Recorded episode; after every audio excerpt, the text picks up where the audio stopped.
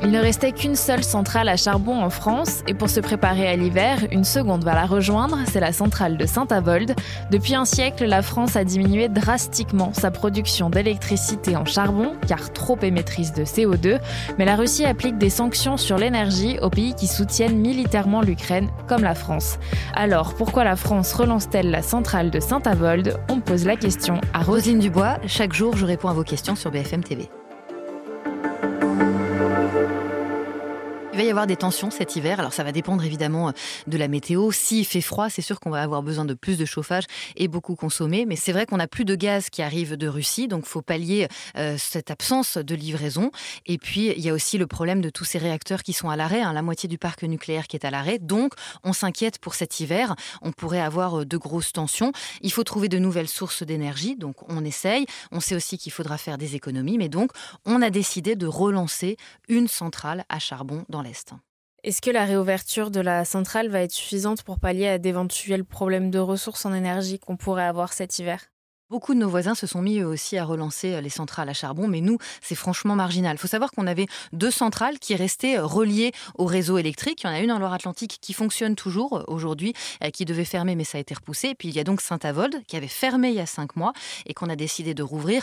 Mais ça va rester effectivement quand même très limité. L'idée, c'est d'approvisionner pendant l'hiver un tiers des foyers du Grand Est. C'est déjà ça.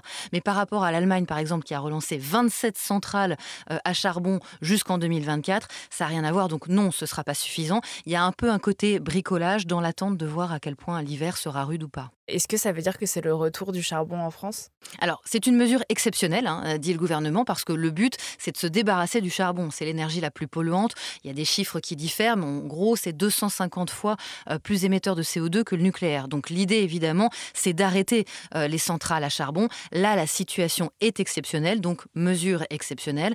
Saint-Avold est rouvert pour quelques mois.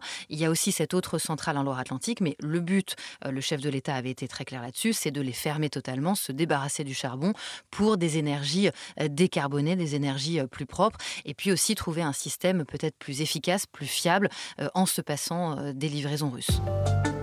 Merci d'avoir écouté ce nouvel épisode de la Question Info. Tous les jours, une nouvelle question, de nouvelles réponses. Vous pouvez retrouver ce podcast sur toutes les plateformes d'écoute, sur le site et l'application de BFM TV.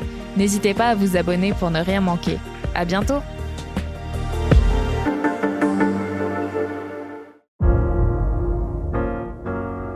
Vous avez aimé écouter la question info?